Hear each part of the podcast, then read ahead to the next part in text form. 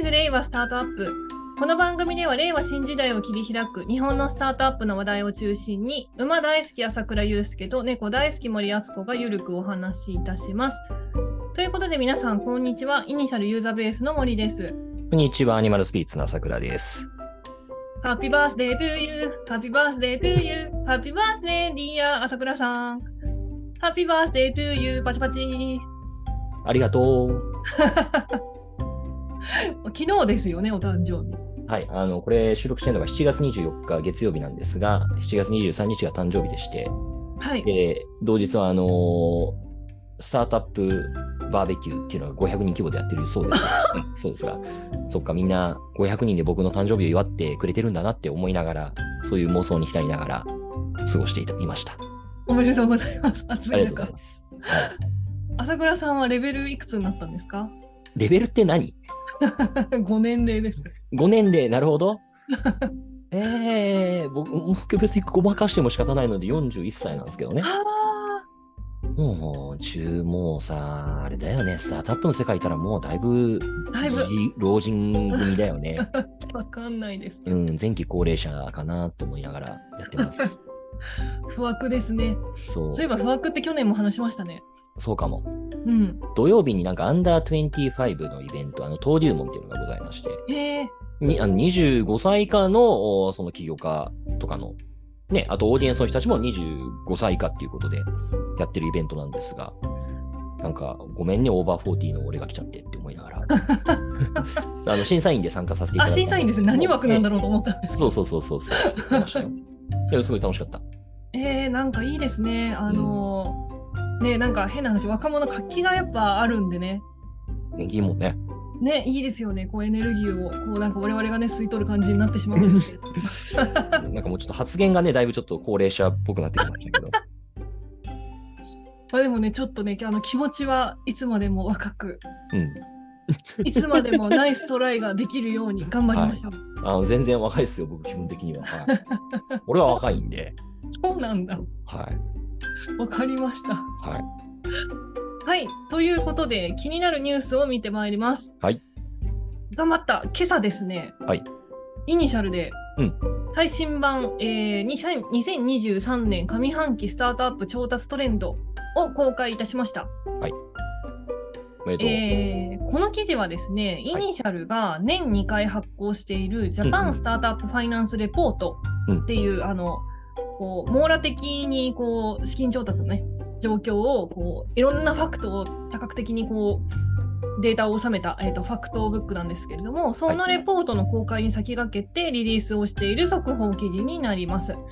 えー、とこの記事には、えー、とそのレポートに含まれるデータなんなんかもこう先にこう、ね、ちょちょこっと出して、えーとまあ、2023年上半期こんな感じでしたよというものをまとめている、えー、と記事になります。はい2023年はですね、あここでね、話しすぎるとね、えっと、ちょっと後半であのお知らせしますけれども、解説セミナーで困っちゃうので、うん。かいつまんでお話をしますと、あの、ね、あのずーっとこの10年、右肩上がりで、あコロナの時はちょっとだけ減りましたけれども、うん基本的には、えー、と日本のスタートアップの資金調達環境っていうのは右肩上がりでドドドドドと来ておりました。でですね、あのまあ、世界中はですね、昨年はですね、こう冬の時代という感じで、アメリカドーンと下がり、ヨーロッパドーンと下がりみたいな形なんですけど、日本伸びたという、なぜだみたいなあの状況がありました。うんうんうん。で、まあ、ただね、日本でもね、こう、IPO の時にね、その前回ラウンドをこう下回るようなダウンラウンド IPO というのは発生したんですけれども、まあ、未上場の資金調達には、えー、とそれまでと大きな変化はなかったというあの状況でございました。それがですね、2023年上半期には、えーとですねえーそれまでこう上り調子だった、えー調達がですね、えー、と減少を前年比減少をするという形になっております。えこれはですね、え大型調達の、えー、と減少が、えー、と原因でして、1社当たりの資金調達の平均値、中央値はね、相変わらず、あの、まあ、本当に伸びてるかっていうのはアニュアル見ないと分かんないんですけど、あの、まあ、えっと、上半期の時点で平均値は、えっと、前年を下回っていたというファクトが、えっと、取れております。まあ、なんで今なのかっていうの気になりますよね。マーケット悪くなってんのって2021年の末からやんってなるだと思うので、まあ、その辺なんでそうなってるのかっていうのは、えっと、この記事では、えっと、軽く触れてはいるんですが解説セミナーではあ解説セミナーこれねまたねもうある前提で話しちゃっているんですが、うんえー8月ね24日木曜日の11時から、はい毎年毎回恒例の、えー、と朝倉さんとの解説セミナーを、えー、と開催いたします。はいそこで、えー、となんやかんやと話していければと思っております。はい。これネタですけど、完全にあの、フォースタさんと被ったっていうね。あそうなんですね。えっ、とおおこう同じくねこうスタートアップ情報データベースのサービスをご提供されているフォースタートアップスさんという会社がいらっしゃるんですけれども、えー、とそこの会社もですねあのまあ2023年の上,、えーと資金かえー上半期、えースタートアップ資金調達動向のイベントをですね、えー、とやられるそうでして、まあ、それがね、えー、と同日？しかも時間もちょっとかぶってる。まあもう完全に不幸な事故なんですけどね。不幸な事故ですね、本当に。うん本当に不幸な事故でして、はい。なんかあの弊社側の事情を行くと、もうね、2ヶ月ぐらい前から決まってましたもんね。で、この日の開催。朝倉さんに日程どうですか？みたいなね、話とかもしてて。そうでした。まあ、僕としては、あの、イニシャルさんに軸足を置きつつ、さんとも仲良くしていきたいなと思ってあ、ます。風緑いる。あの皆さん、ぜひね、あの解説セミナー、毎回あの皆様のあの事前質問などとあのなどもかあのたくさんいただいておりまして、その質問を見ながらあの当日何話そうみたいなことを朝倉さんと相談していますので、ぜひお申し込みいただきまして、そのお申し込みの際にあのどういうことを知りたいみたいなのがあったら書いていただけるとすごくありがたいです。うんうん。えーお申し込みはですね、えーと、専用の URL がございますので、こちら、えーと、参考情報に、えーと、記載しておくので、皆さんぜひ、えー見てください。この番組はスタートアップ情報プラットフォームイニシャルの提供でお送りいたします。イニシャルでは毎日新着スタートアップがアップデートされ、気になるテーマの企業検索やラウンド検索など探したい企業が見つかります。気になる方はホームページへアクセス。ということで本日のテーマに入ってまいります。はい。えー、シリーズ始まっております。ベンチャーキャピタルの資金調達を見ていくファンドレイズのリアルシリーズでございます。はい。覚えていますか？前回やったこと。えーっと、前回、資金調達、VC も頑張ってピッチするんだよって話をしましたね。覚えてるすごい、うんね、そのクララが立ったみたいな。そうなんです。えっと、このね、ファンドレイズのリアルシリーズ、この区切りでいいのか問題はあるんですが、ざっくり、ピッチ、資金の出し手を見つける DD、投資契約詰め、えー契約調印と着金という5区分に分けて、細かく見ていっております。はい前回、ピッチを見ておりました。うんまあ、ピッチ資料を作るとかね、うんうん。えっ、とな、な、なんかどんなことを、どんな観点で何を書くんやっていうことをですね、あの、見ていきました。うんうん。えー結構ね、スタートアップとの違いでいくと、やっぱあの、金融業なんでね、意外とこう、バックオフィスの体制とか、そういうのがうんやれるんだよ、みたいなところが、なるほどと、私には新鮮でございました。なるほど。確かにね。うん。はい。でですね、今日はですね、資金の出し手を見つける、まあ、前回とちょっと被る部分があるんですけれども、えっ、と、まあ、もともとこうまとまったお金を出す人がいるのがポイントっていうのを、まあ、概要編では触らっておりました。うん。まあ、アンカー投資家、リード投資家、適格機関投資家2名以上をうん見つけるのがポイントですよって、あれですね、あの、まあ、勧誘の上限がありますので、なんかあらかじめ、えっとコネクションを持っておくっていうのが重要っていう話がございました。うんうんうん。そういうコネクションですね。どうやって作っていってるのかっていうところを見ていければと思っております。なるほど。スタートアップのさ、あれじゃないですか。あのうんうんスタートアップのソーシングの時は、あのうんうんイベントに参加するとか、うんあの、そもそも連絡が来るとか、うんうん。そういうのあったと思うんですけれども、LP に、LP の方々って結構こうんううん大きい会社さんが多いから、はい。なんかいきなりドアトントンして、お願いしますみたいな感じなのか、うんうん。やっぱこういう、そういうイベントみたいなので、こうお話をしていくのかっていうと、どういう感じなんですか？まあ、そうですね。まあ、基本的にはやっぱりあのーなんだろう、スタートアップの調達とそんなに変わらないというか、うんまあこれ言うなれば、まあ営業行為に近いものじゃないですか、資金調達ってある種。で、まあ、大きい、なんだろうな、まあ、商材を扱う。まあ自分たちの、まあ、スタートアップの場合であれば自分たちの株式なわけですけれども、なんかそういった大きい商材を扱う営業っていうような感じで、えーに近いのかなと思っていて、まあその点では、まあスタートアップの資金調達と VC のファンドレイズ、まあそんなに変わりないんじゃないかなというふうにも思っています。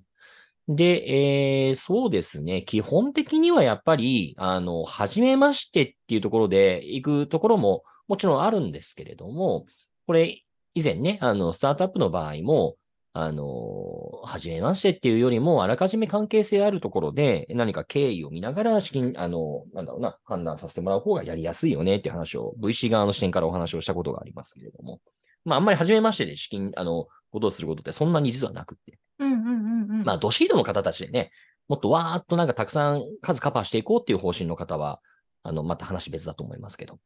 えそういう意味だと、あのー VC も近いですね。初めましてで行くとこももちろんあるんですけれども、一定程度は今までのいろんな自分自身のキャリア、活動を含めた、あーその経緯の中で、えー関係性を深めたところとですね、えー今度またファンドを作ろうと思ってますということで、ドアノックするっていうのが一般的なあり方ですよね。ですので、えー例えばこれ1号ファンドだと、まあ今の話でちょっと1号ファンドに振った話をしましたけど、2号ファンド以降、3号ファンド以降のとこっていうのは、やっぱりその、以前から関係、あの、すでにご出資をいただいているっていうところが、まずドアノックする最初のところになると思うんで、思いますし、うん、逆に言うと他の投資家からすると、他の、まあ LP 投資家の方々からすると、以前のファンドに大きく出していたアンカー投資家の人たちが継続して次のファンドにも出資しているかどうかっていうのは気になるポイントでしょうね。これ、あれですね、スタートアップの調達と一緒ですね。一緒一緒。だってそうじゃない、うん、やっぱりうん大きいポーションを出してる、前回出してた人たちがいましたと。うんうんでその人たちが、あー次のラウンドで、まあ、ラウンド、スタートアップの場合はラウンド、ファンドの場合は次のファンドっていう時に出してるか出してないかってさ、他の新規投資家の人たちからしてしてみたら、あれなんで次出してないのっていうことになりますよね。シグナルですね、完全に。うん。だからアンカーってすごい大事なんですよ。大事ですし、報酬支受けておしまいじゃなくて、えーまあそこからね、お互い一生懸命、あの、互いに信頼関係を築き上げていくってことが大事なんだよなと思いながら、自戒を込めて今申し上げておりますが。うんなんかその、普段、まあ、本当にわかんないですけど、あの、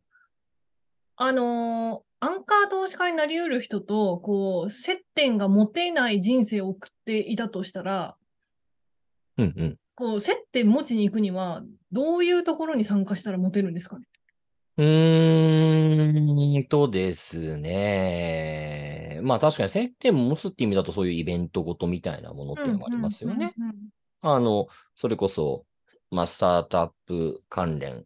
等々のイベントにいらしている、そのスタートアップじゃない人たち、まあ、金融機関の方々もいらっしゃれば、あー事業会社の方々もいらっしゃいますけど、うんまあ、そういった方々は何かしらやっぱりスタートアップに関心があるとはずで、で、うんうん。えーまあ、その延長線上で VC に対する LP 出資をなさっている方々もいらっしゃるわけじゃないですか。うんうん。ですので、まあそういったところで初めて接点を持って、で、じゃあ、資金調達ってなるかというとなかなかそこは進まないので、何か情報提供するとか、何かそういったあの、大企業ないし金融機関等々が主催なさるイベントに参加する。もしくはそこに何かしらお役立ちするみたいな。まあそういったプレ、プレプレ営業みたいなことを、はいはいはいはい。まあね、その資金調達っていう流れで見ると、まあプレプレ営業ってことになりますよね。はいはいはいはい。っていったことをやりながら、徐々に信頼関係を深めていって、ああ、なんかこの人たち大丈夫そうだなっていうふうにうん思ってる、うんうんうん。そういう構築の仕方ですよね。ですので、やっぱりキャリア長い人の方がそこは、当然そういった経緯を引きずっているので、うんうんうんやっぱりややりやすいですよ。お金が必要な活動ってけど、全部そうじゃない？うん。逆にね、若い人でそれがガーってできたら、それはそれですごいよねってことだと思うけど、それは何かしら、なんだろう、一般化できない何かしら飛び道具なりなんなりがあるんだと思いますよ？なんかそう思うと、例えばなんか今だと結構そのスタートアップのこの調達がまあしやすいみたいな感じでいろんなイベントが開催されてて、うんうん。あのスタートアップはその、ね、まあ若い子とかでも割とこう VC さんとかの接点持ちやすいなって思うんですよ。うんうんうん SNS とかでもすぐ行っちゃえるんですけど、そうですね。なんかこの昨こう昨今のこのスタートアップにこう追い風の状況って、VC、VC にとってはどうなんですか？資金調達しやすい環境になってきてるんですか？例えば今2023年をスナップショットで撮ると、今2023年っていうのは2020年でも2021年でもないので、うん。まあ、2021年と比べやすいかな。やっぱり当時に比べると、やっぱり2022年って調達しづらくなってきたよねっていうのはありますよ。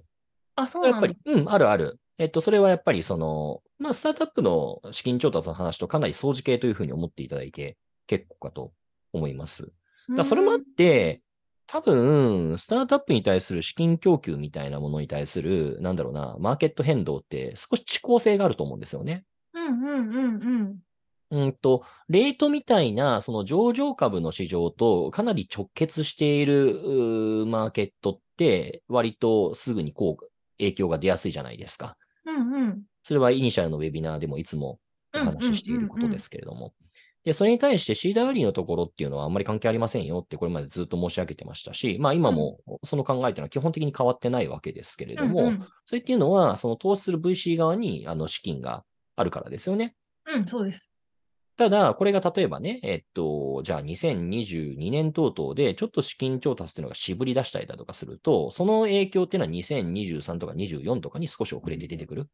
これなんかそのサプライ、そのスタートアップに資金を提供する側の事情、背景っていう点で言うとそれはあるでしょうね。ですので、まあそういった点で言うと、うーん、おそらくちょっと今後少し影響が出てくるかもしれないっていうのが一つ。で、た、だ、これ面白いのは、僕どっちにどう転ぶか分かんないなと思ってるのは、まあ、とはいえね、あの、スタートアップ5カ年計画等々を含めて、国側は一生懸命お金を供給していこうっていうような活動をなさってるじゃないですか。だからそれがなんかぶつかって、ある種なんか打ち消し合う結果、うんうんうんどういう風になるのかなっていうと、これはもうなんか分かんないっていうのが答えなんですけどうんう、んうん分かんねえなって思いながら見てます。あの5カ年計画ね、こう一緒に読み合わせしたときに、あの、若手 VC にこうし限ったなんか資金供給をするみたいなうんうん。例とかもありましたもんね。ありましたっけ？そういうのあ。りましたよ。ちょちょっとごめんなさい。僕も半分忘れてたんですけど。いや、そういうのあったらいいよね。ね、やりやすいなと思いました。なるほど。ちなみに、あの、朝倉さんご存知かわかんないんですけど、うんうん。例えば10年ぐらい前と比べて、なんかこう、こう、VC キャピタリスト、まあ、VC にこう転職みたいなのってしやすい環境になったと思いますか、えーっと、あ、そうですね。あの今、先ほどね、少し資金調達しづらくなったよねっていう話は、まあ、2021年とかとの対比で言ってますけど、うんうんうんうんじゃあ、それがね、10年前、2013年と比べたら圧倒的にしやすいと思うんですよ、それは。それ何が変わったんですかね？いや、やっぱり根付いてきたってことだと思いますよ、本当に。うんそれは、あの、ちゃんと育ってきたっていうことだと思うし、これは本当、笑い話というか、うんうん。僕はあの、それこそね、ニュースピックスで言うと、第1期プロピッカーっていうのを拝命しておりまして、そうですよね。で、森さん知ってるか覚えてるか知らないけど、2015年とかさ、ニュースピックスに習字でコラム書いてたんだよ。えー、そうなんですか知らないな？はい入社前です。嘘 そうなの？はい。そうだっけ？書いてたんですよ。2016年です2015年頃に、15年、半年ちょっとぐらいなんかニュースピックスに、なんか、あれよ、オリジナルコンテンツができ始めて、まだそんなに経ってないタイミあ、そう、ングだった全然コンテンツがなかった時期ですよね。なんか梅田さんから連絡が来て、なんかちょっと書いてって言われて、えーって言いながら、だ ちょっとありがとうございます。けどまあ当時僕ちょっとね、スタンフォードいて、まあ割とゆるっとした生活してたのでいいかと思って、で 毎週書いてもう大変だったから二度とやるかって思ってるんですけど、すいません。二度とやらないよ、あんなの。で、その時、あ、ごめん、なんか話がガツガツしましたが、何が言いたかったかというと、2015年当時とかになんか、スタートアップバブルと言われていますがって当時言ってたからね。え笑えるでしょ？当時のさ、年間ベンチャー投資額って多分3000億とか、2000億とかかな。うん。3000億じゃない ?2000 億前後なのかな？えーっとですね、2015 2015年ですよね。うん。2026億です。ああ、だから、やっぱ2000億前前後でしょ、で。だけど、その頃ですら、その当時は、スタートアップバブルって言われてたわけですよ。ねえその前ね、2007年とかがね、もう1000億ないですからね。ちょっとクレイジーだって言ってたからね。けど、うんうんそれって別に日本だけじゃなくて、2010年ぐらいに、まだその2009年、9年とかな ?2010 年かな？うん ?2010 年だな。なんか、上場前の Facebook とか、なんかそこら辺のなんか資金調達見て、クレイジーだってシリコンバレーの人たち言ってましたもん。ええうん。だから、なんかそれはね、やっぱりあのシリコンバレーもそうだし、日本にしても拡大路線で来たわけですよね。はいはいはいはい。だから、なんかまあ、ちょっとおじいちゃんめいてしまって嫌なんですけど、あの、去年とかスタートアップ冬の時代っていうふうに言ってるのを見ると、いや、どこがやねんっていうのが正直思うところで、うんまあ、もちろんね、個々の方々いろいろご苦労なさってるのは非常によくわかるんですけれども、冬の時代って言われたらさ、ちょっと違うよみたいな。うんうんうんうん。今回ね、あの、それこそ、あの、イニシャルの記事でも、なんかその速報出ていて、で、その中であの、グロービスの今野さんが、まあ、これ平常状態だよね、みたいなことをおっしゃってましたけど、まあ、やっぱり全く同感ですよね。今までがおかしかったっていうことだと思っていて。数値トレンドもそうなってますからね、あの株価のね。うんだからそこまでむちゃくちゃ悲観する状態ではない、決してないと思うんですよね。うんうんうんえーというところで言うと、まあ確かに短期で見ると、ごめんなさい、話戻り戻ってですね、VC のに供給される資金っていうのも、スタートアップと同様、いや、2年前、3年前に比べたらかなり厳しいよねっていうのは、うん。現場感としてみんな感じてることだしう、ん実際なかなかファンドレイズできなくてっていうところもいらっしゃいますけれども、うん。まあ、だけど10年ぐらいだ前だとね、そもそもスタートラインにすら立てなかったわけで、確かに。うん、それに比べたら随分といいんじゃないですかっていう気はしますよね。なるほど。ということでですね、ファンドレイズのリアル資金の出しを見つける、えー今回ここまでといたします。はい。ということで皆さんごきげんよう。ごきげんよう。